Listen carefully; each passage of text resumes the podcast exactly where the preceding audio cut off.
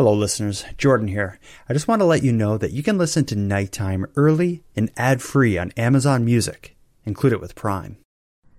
This episode of the Nighttime podcast includes content of a graphic nature that may be offensive to some listeners. Listener discretion is advised.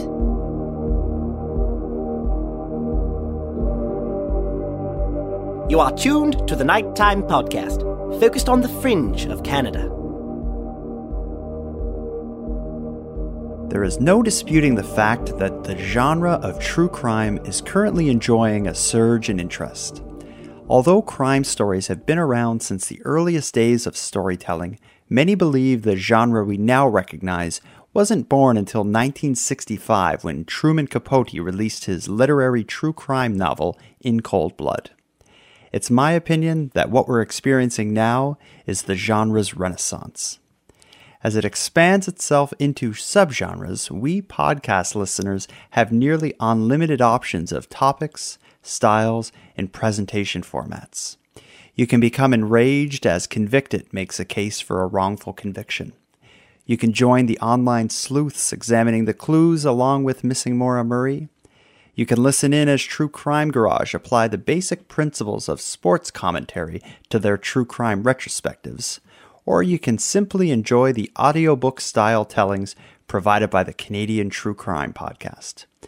Regardless of your preference, these dark and tragic stories are ready to come out of the courtroom and get projected directly into our ears as we go about our daily lives. The amount of sensitive information available and the ease of access, however, leads me to consider questions of ethics. Of course, there are examples of coverage affecting a case in a positive way. But should we be okay with these stories being served up for casual listening? And what should we, the content creators, do to ensure our coverage is tasteful, accurate, and above all, welcomed by the families of those affected by these crimes? I'm certainly in no position to provide any insight on this moral conundrum, but tonight's guest is. She's a true crime fan, a journalist, and has lived through the experience of having a close family member's life cut short as the result of a violent crime. Her story came to my attention as the result of a piece she wrote for my local arts and culture weekly magazine, The Coast. In this article, she provided some details of the case and recounted her experience attending the trial of the man accused of murdering her aunt. In this case, the victim is unique and amazing, the details are as appalling as the accused is pathetic, and it's all filtered through the critical eye of a journalist with a background in crime reporting. Just as soon as I finished reading her article, I contacted the author to introduce myself and invite her to share the story of her aunt's murder and how it consumed her family for the last eight years. And she agreed. In this episode, our topic will be the senseless murder of Pina Rizzi, all told via excerpts of my recent conversation with her niece, Christy Somos.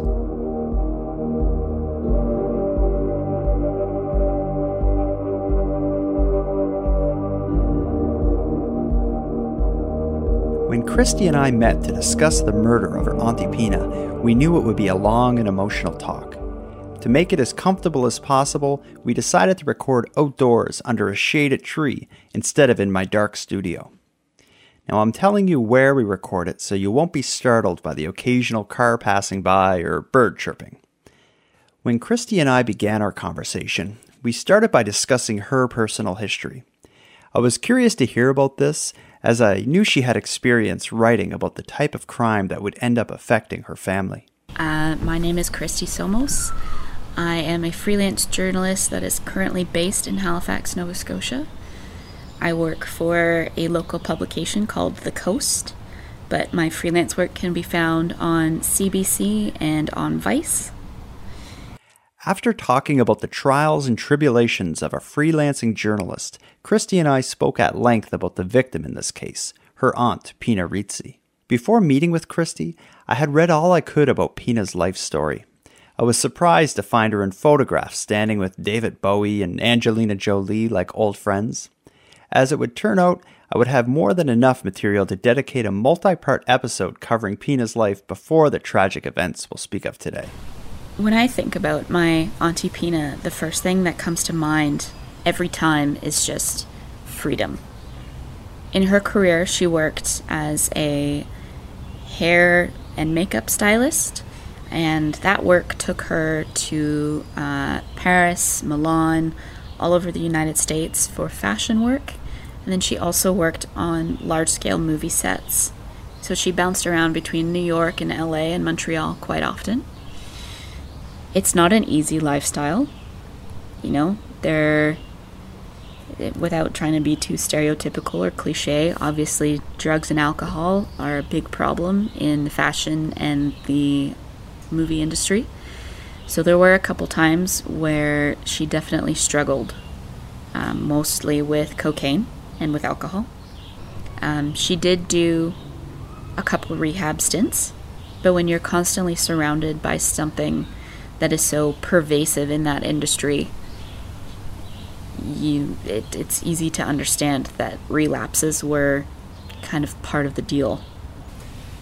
As Pina's life makes its way through its many ups and downs, a chance injury would bring her back to the Canadian city of Montreal in the year prior to her death. In the next clip, Christy will describe Pina's life in 2009. My aunt had been recently in LA, and from my recollection, she had finished up a contract and then she injured herself surfing. Uh, so she came back to Montreal to recuperate, and she was living with my grandmother. And I believe she was also planning on her next contract, so she was actively looking for work at that time. In the time leading up to the tragic event we'll discuss shortly, Pina's family had no cause for concern. But that would all change when our guest Christy would receive a phone call that began the nightmare her family has been living in since 2009. Now, at this point in time, my sister was backpacking through Asia with her friend, and my parents were on vacation in Jamaica with my little brother. So I had just hung up a Skype phone call with my sister, and I had said goodnight to her because of the time difference. It was very late at night, but it was kind of early afternoon for me. And yeah, the phone rang. And it was caller ID and it had my uncle's name on it.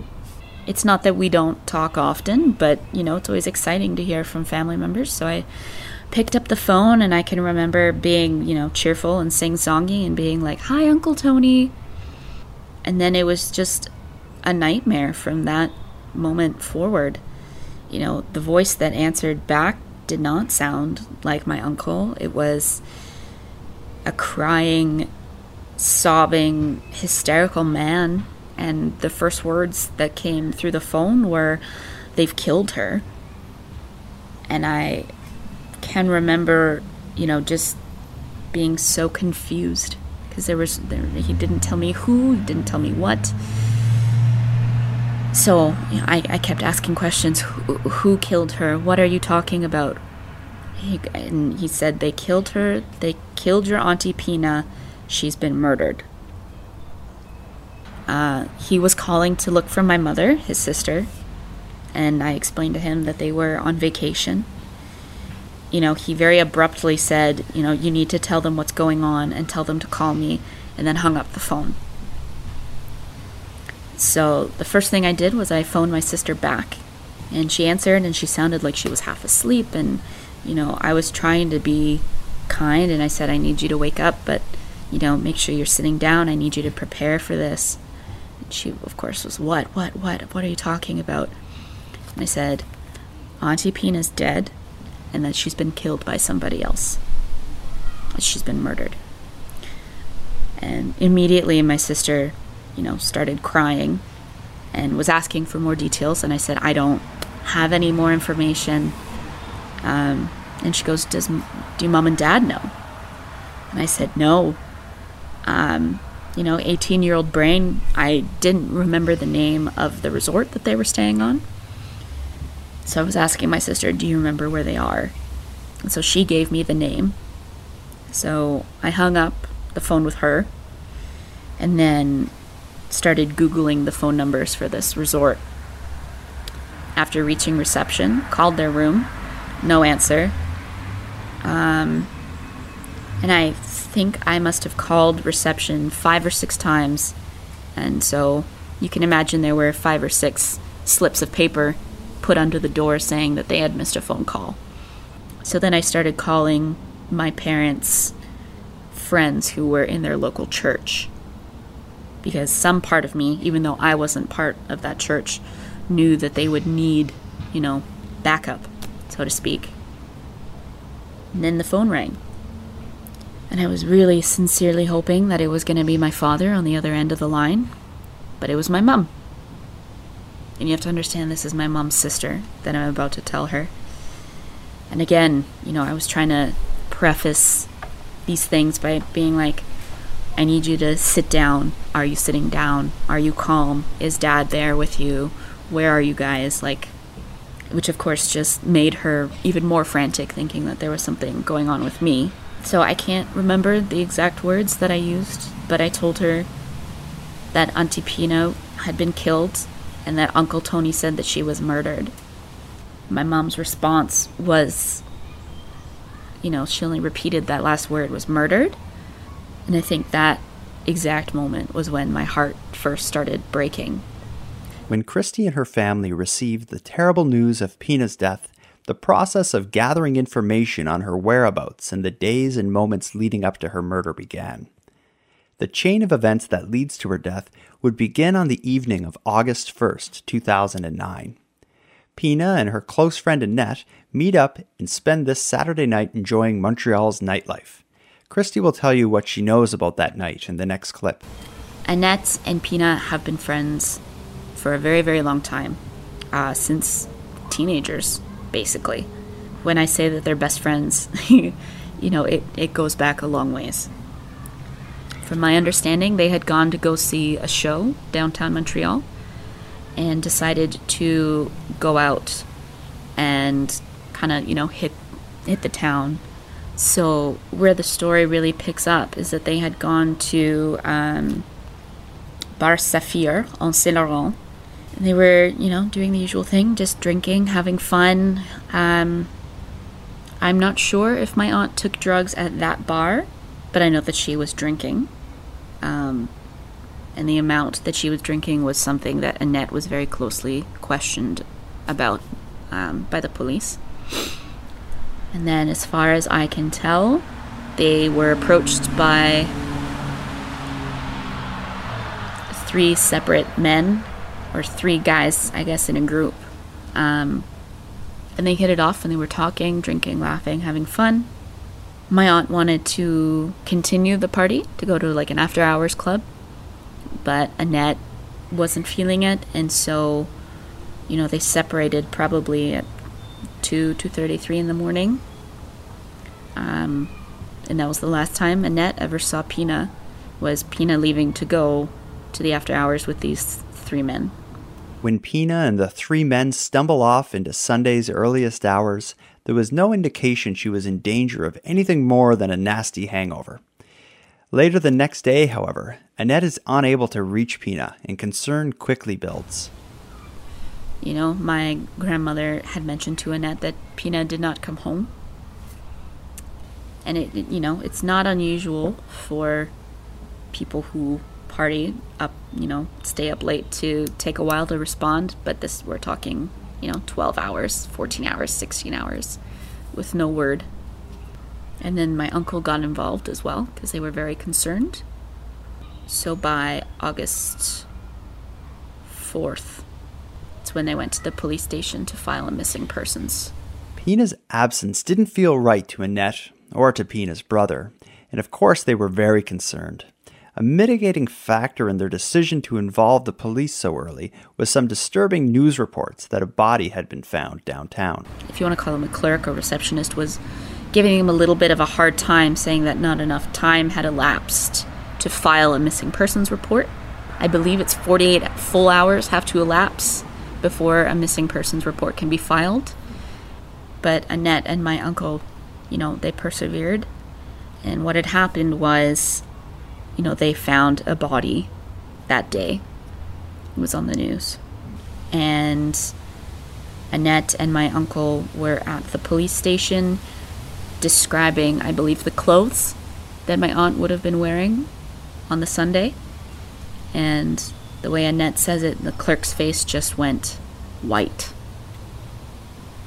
And, you know, she walked to the back.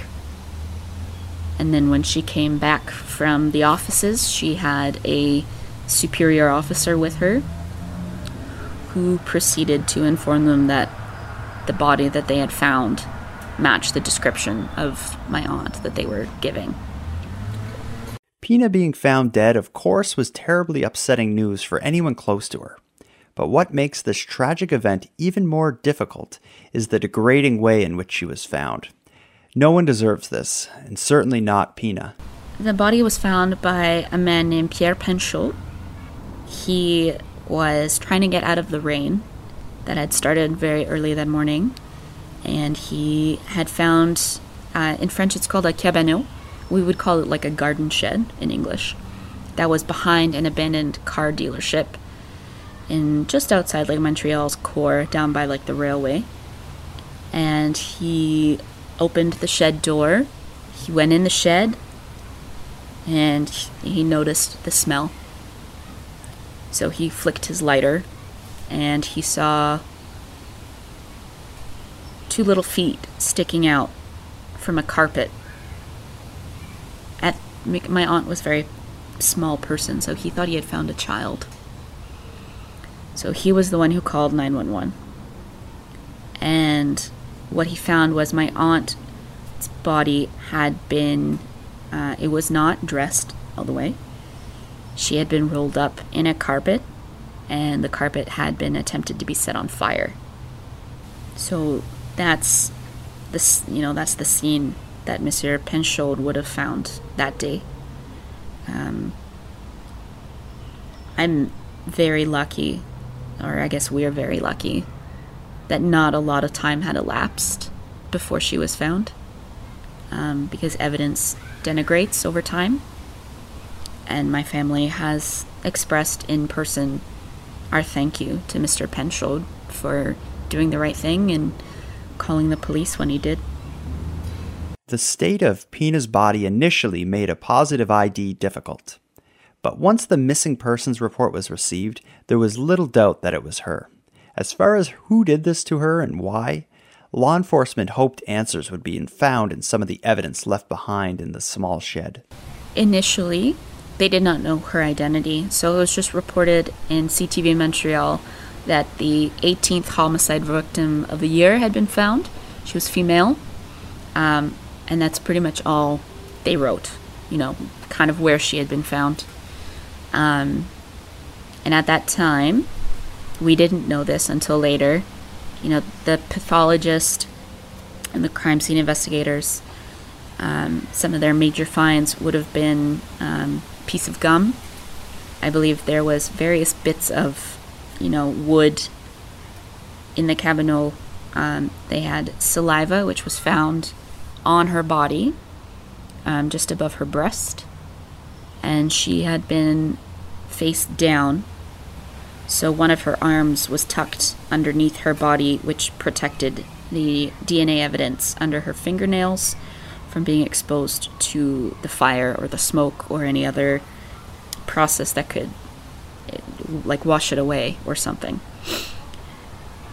I personally did not know about the CCTV footage until the trial, but I guess the officers who secured the scene would have realized that because it was right beside a railway, that CCTV cameras are in use.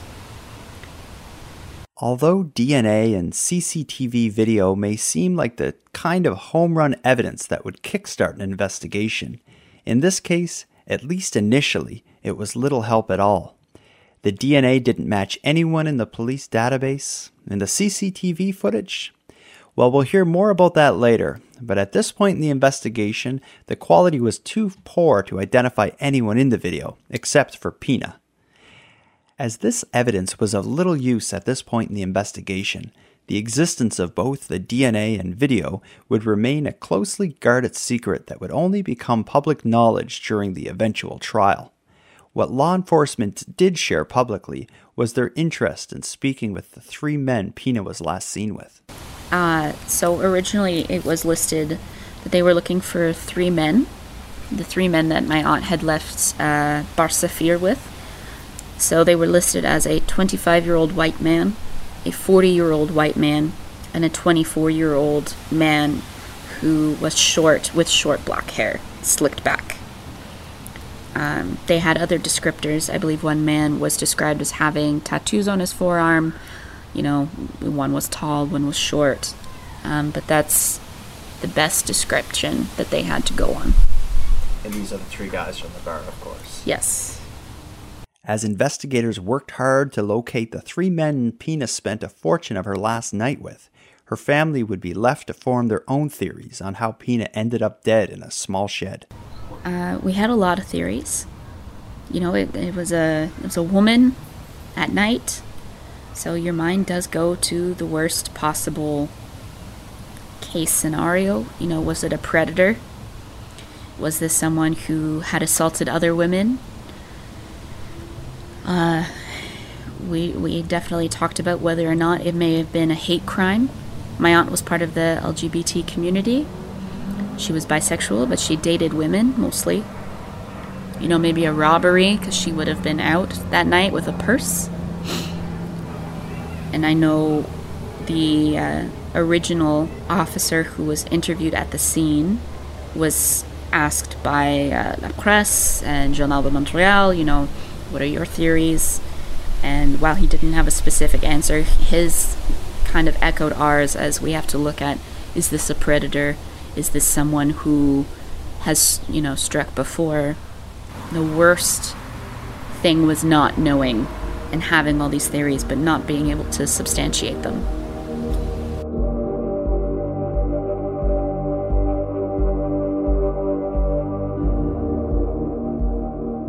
During the four year period spanning 2009 and 2013, very little will come in the way of new information and leads. Pina's loved ones were beginning to fear her murder case was on its way to going cold. I felt hopeful myself that this was not going to be a cold case. Um, but that was definitely a major fear that my mother had. A cold case is usually quantified as when there's no new evidence being pursued. However, you know, we had correspondence from the detectives who were very kind and said that uh, my aunt's case had a permanent residency on their desk and that something about this really bothered them and that they weren't going to let it become a cold case. But four years is a very long time. My parents in 2009 only did one interview with Journal de Montréal, and you know, they asked for the public's assistance in finding the three men. The three men were never found, by the way. No one ever came forward in, I guess, eight years to say, you know what, I was one of those gentlemen. So we'll never know, really, when they got separated. Just as Pina's family was beginning to lose hope the case would ever be solved, the investigation would receive a major break in 2013. For the past four years, the DNA profile and some fingerprints found on and around Pina's body have sat in a police database without being matched against any one person.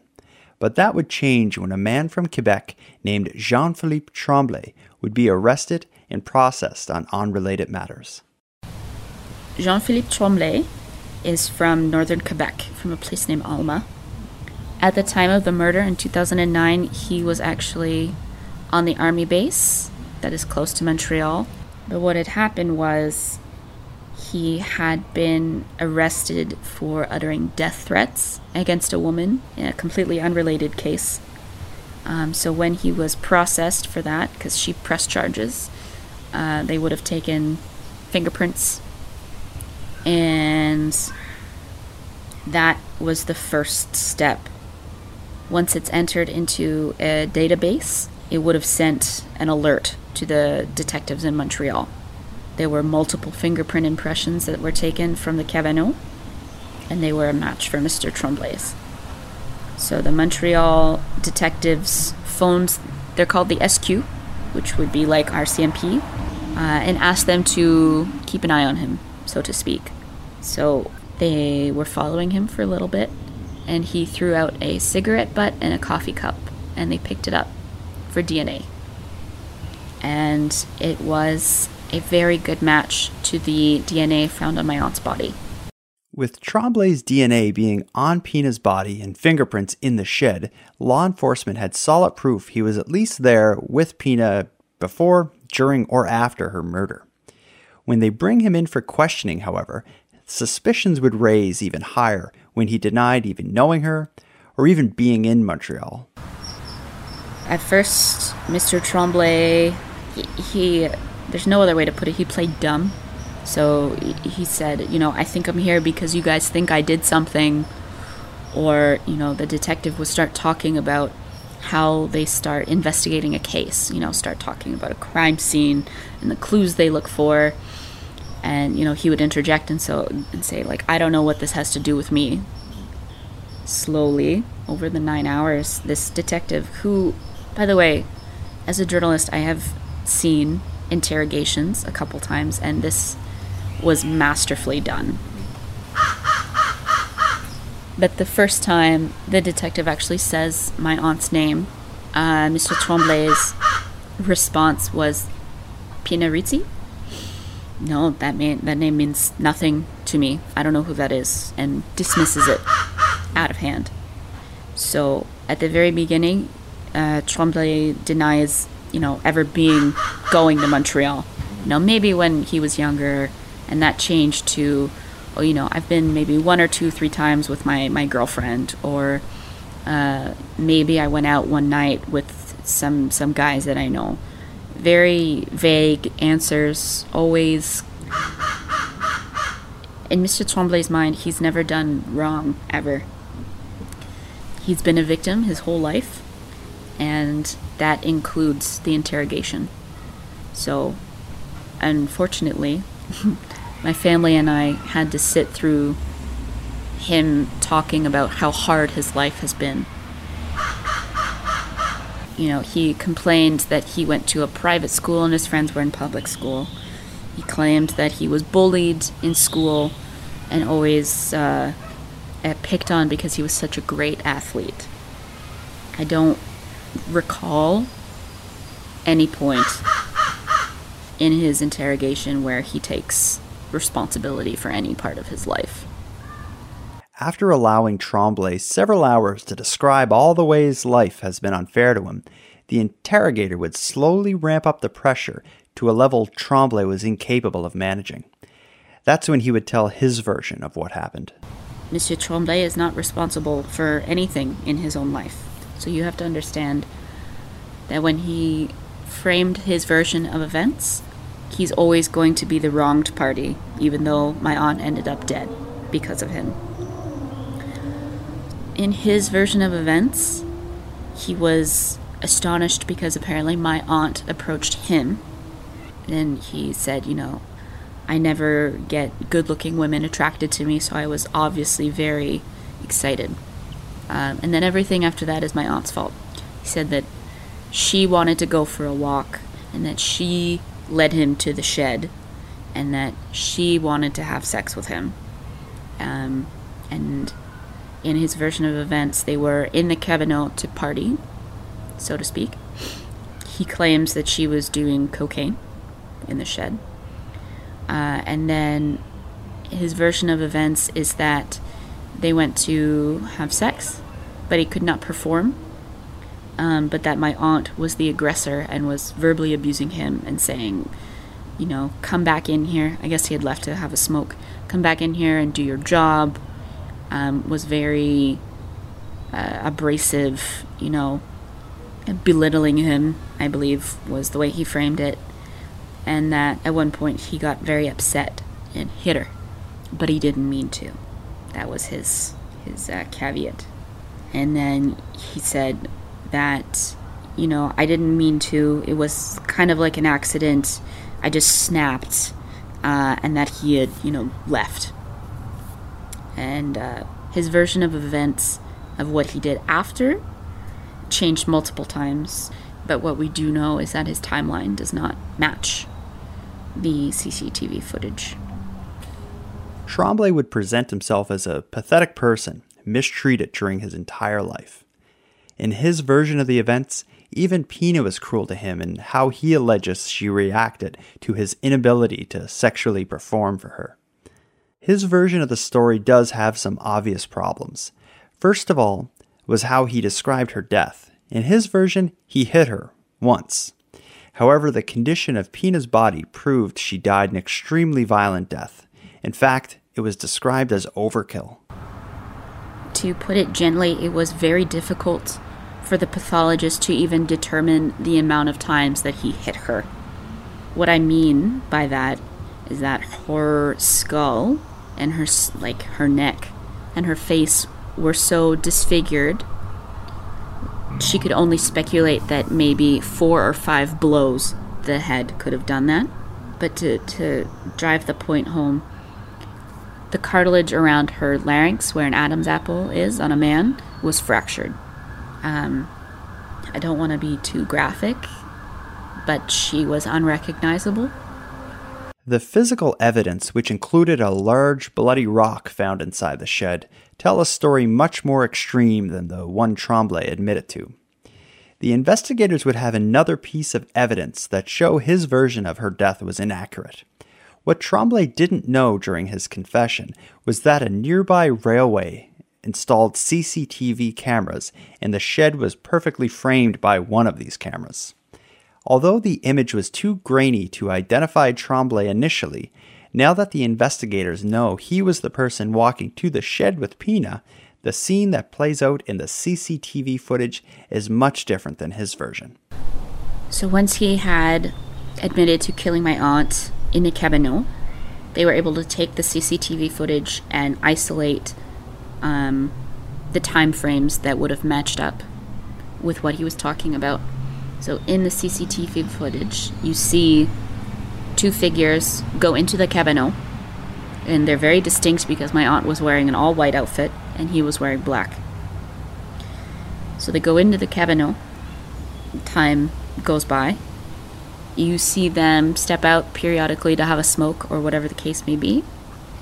But then there's a moment where my aunt leaves the cabanon and walks all the way to the end of the parking lot and stands there. I don't know if she was calling a cab. I don't know if she was just getting some air. You know, my mind goes wild thinking, you know, did she have some sort of sixth sense to get out of there? Was she worried? Was she trying to call for help? But in the CCTV footage, you see uh, Tremblay come up behind her and drag her back into the cabanon and shut the door. And that is the last footage that I have of her alive. After Tremblay admitted to being responsible, despite minimizing his actions, he would be charged with her murder. Shortly after the charges are laid, the investigators would contact Pina's family to pass along the news that they've been waiting for since her death. He was arrested in 2013 he was actually charged on March 18th, 2013, with first degree murder. And it was just serendipitous that my father had his cell phone on him, and they got a phone call from one of the lead detectives, uh, Daniel Desgagnés.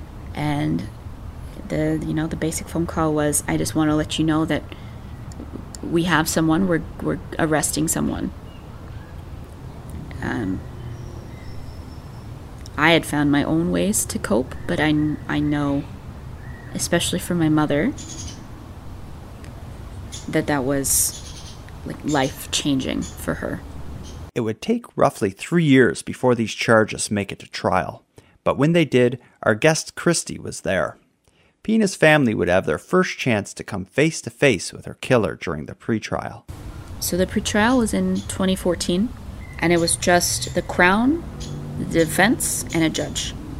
And what it was was a pretrial to determine whether there was enough evidence to prosecute him for first degree murder and whether to go ahead and um, hold the trial under those charges.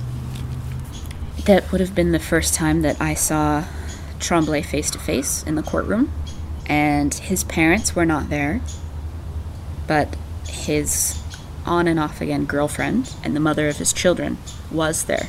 and there was a, an elderly couple who were very close friends of the family, his family, who had come down to be a part of the trial and I guess report back to the family. So, what was presented was the Crown's evidence, which meant that they would have seen footage of the crime scene. They would have seen photos of my aunt's body, of the physical evidence found in the in the cabanon. Uh, his version of events, I believe, were presented, and the Crown's alternate, you know, version of events. With the pretrial presenting Pina and Tremblay's family's first opportunity to hear the case laid out and see the evidence, I asked Christy to describe the scene during this part of the court proceedings. It sounds quite twisted, but it was almost better to know than not know because your mind always creates a worse scenario. Not that there is much worse than what happened to her. Finding out that she was conscious when he first attacked her was probably the worst that I felt. You know, hearing that she had defensive wounds on her hands, for me, it boiled down to he had a chance to stop. You know, there was someone physically fighting back for her life. The only small token that I got from that was that she was already dead when he set the fire, so she wouldn't feel that. Um, his girlfriend or mother of his children, I believe I only saw her for two or three days. She would have witnessed some of the evidence and then she left and she left him. We don't know all the details because we're obviously not close with their family, but I do know that his adoptive parents are the ones taking care of his children. He has four of them.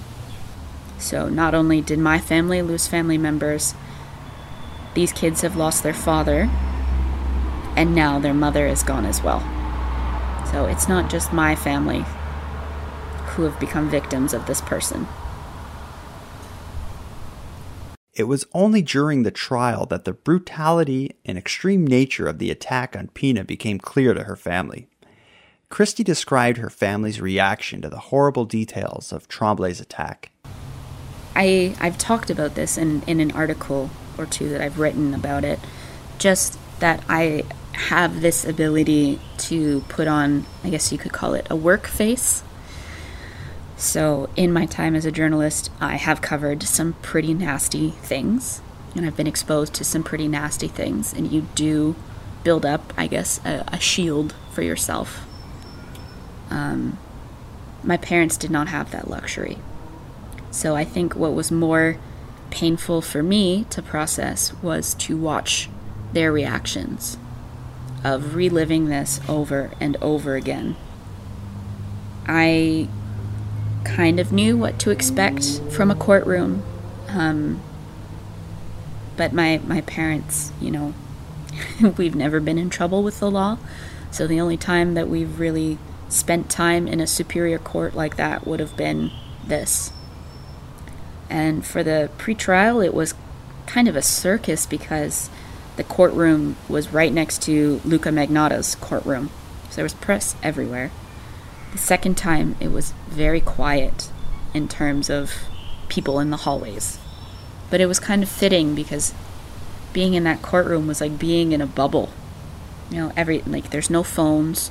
You're not allowed to speak really to each other. No chewing gum, no water. You have to sit up straight, like you can't put your arm on the back of the chair.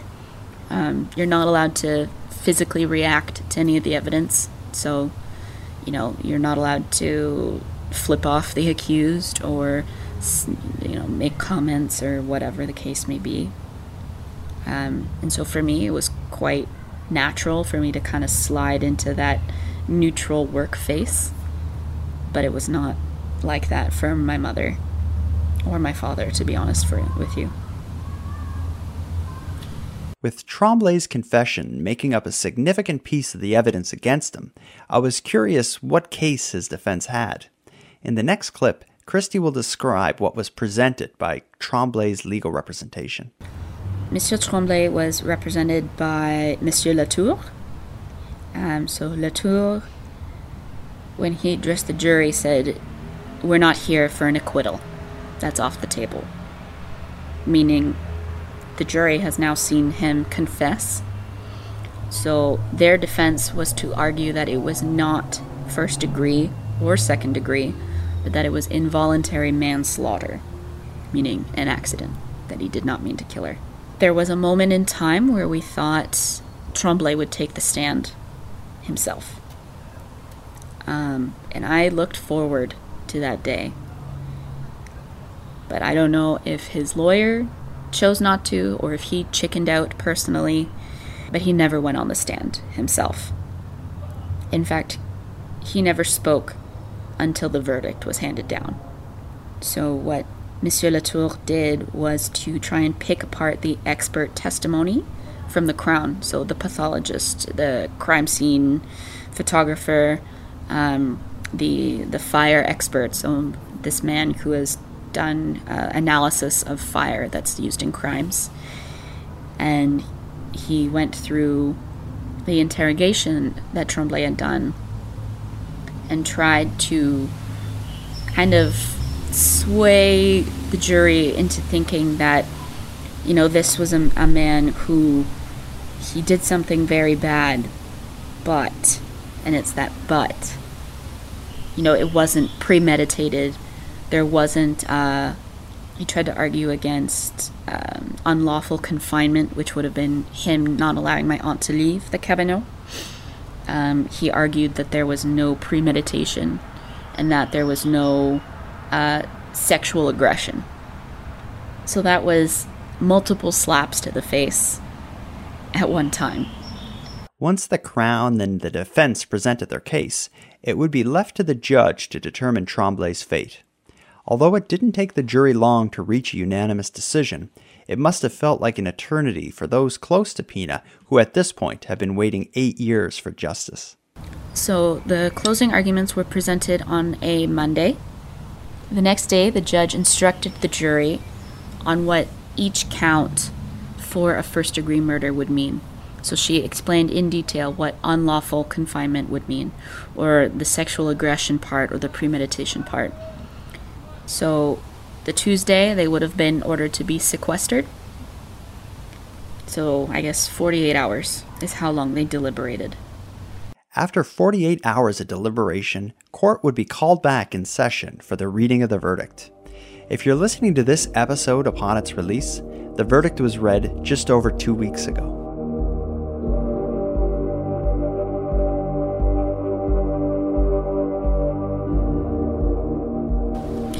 They found him guilty of first degree murder. Or I guess they would have phrased it murder in the first degree. They found him guilty. Um, the judge was extremely kind and allowed my mother to address the court in a victim impact statement, which for first degree murder does not happen. It's just one of those things. Um, so my mom stood up she thanked the jury. She thanked the defense. She thanked the Crown and the detectives. And then she thanked the judge. And uh, you can see her extended interview on CTV where she goes a little bit more into detail about what exactly she said. Um, but I that is a small glowing moment for me that the judge was kind enough to allow my mom to express our gratitude. It has been an incredibly long road. She had also lost her brother by that time. My uncle died of a heart attack, is the official um, diagnosis. But he was so depressed and never recovered from my aunt's passing that he went up to his cottage and he let himself die. Um, unfortunately, after my mom had been trying to get in contact with him, someone went looking for him and found his body. So it was just my mom and my grandmother. So I think that little bit at the end was going to allow my mom to have some peace. After the guilty verdict was handed down and Christy's mother had a chance to provide a victim impact statement, Tremblay too would be invited to speak. Much to the surprise of those in attendance, he decided to break the silence he's been maintaining. Um, so after my mom presented, you know, her victim impact statement to the court, the judge asked Tremblay if he would like to address the court. So he stood up and he looked in the general direction of my family. I don't know if he was ever brave enough to meet anyone's eyes but mine. And he said, For eight years, I've been thinking about it. I hope that one day in the future you will have less trouble. I've destroyed your family. I'm really sorry. And I can't think of a more pathetic thing to say. if you were thinking about it for eight years, why didn't you come forward? You know, if you were really having such a guilty conscience, why lie? Why hide? Why? Well, we know why, but so much pain and suffering could have been avoided if he came forward to the police when she was found. You know, 2009, it's 2017. It's eight years of my family going through hell. And, you know, his sorry will never be adequate. And I don't think it's genuine. With Tremblay found guilty of murder in the first degree, he would be handed a life sentence. But with the trial and the mystery surrounding what happened to Pina behind them, Christy and her family would now be able to move on with their lives. I asked Christy what her family is doing to keep Pina's memory alive. Um, for myself, personally, it's doing things like this. Uh, writing about it, talking about it, you know, talking about her doesn't get as painful every day as it goes by.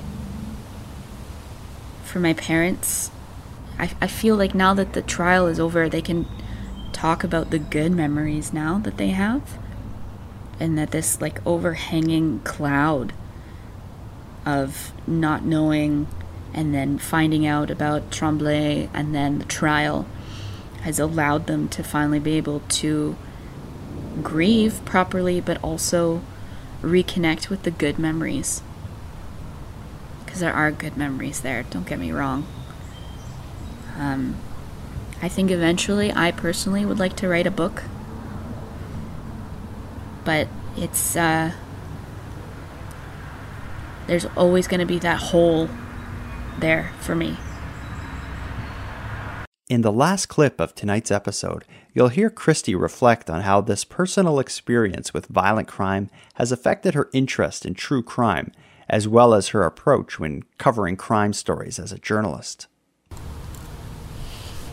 I think people who are into true crime and into documentaries on serial killers or, you know, criminal pathology or criminal psychology, there's always that kind of stigma that we shouldn't really be into or shouldn't really be exploring this. And I've always been interested in something like that and I think I'm always interested in what drives people to do what they do. But after this, it's not so much speculation on what drove people to do what they do. It's the realization that there is just sometimes no explanation for something like this. And I think as a journalist, you have a responsibility to the truth. And we were lucky enough that our truth was found and vindicated, and he's behind bars. Not everyone is that lucky. And I think that, you know, knowing that other people are and have been going through things like this, but don't get the same result, is, is very you know, it, it puts a fire in me to be able to present things and write about things that are really difficult but need to be told. You know, my aunt's story needed to be told, and I'm doing that. But what about for other people who aren't journalists or don't have access to, you know, g- getting their story out? Um, so I think being a, a true crime fan, if anything, is just even more in my blood after this. I want to thank Christy Somos for sharing both the wonderful memories and the tragic moments of her Auntie Pina's life. Your family is fortunate to have a wonderful storyteller to share Pina's story and to help keep her memory alive. When you write a book, I'll be following up with you for a signed copy. And with that, we will conclude this episode of the Nighttime Podcast. If you're interested in hearing more content, please check out the Nighttime Patreon group, where for $1 a month, you'll have access to supporter exclusive bonus content. You can join now by visiting patreon.com slash nighttime podcast. On behalf of myself and the show's listeners, I'd like to thank the continued support of the show's current patrons and welcome the newest members of the group, Stylianos and Peggy. Without you all, the production of the show would be impossible. I'd like to thank you for listening to the Nighttime Podcast. If you enjoy your time here, please rate, review, and subscribe to the show on whichever podcast platform you use. To stay up to date, follow me on Facebook, Twitter, and Instagram. I use the handle at Nighttime Pod. If you have any story ideas or any feedback for the show, I'd love to hear from you at nighttimepodcast at gmail.com. So until next time, keep looking around and let me know if you see anything weird.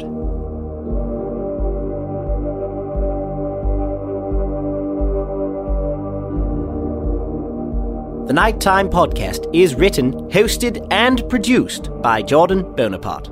Copyright Jordan Bonaparte.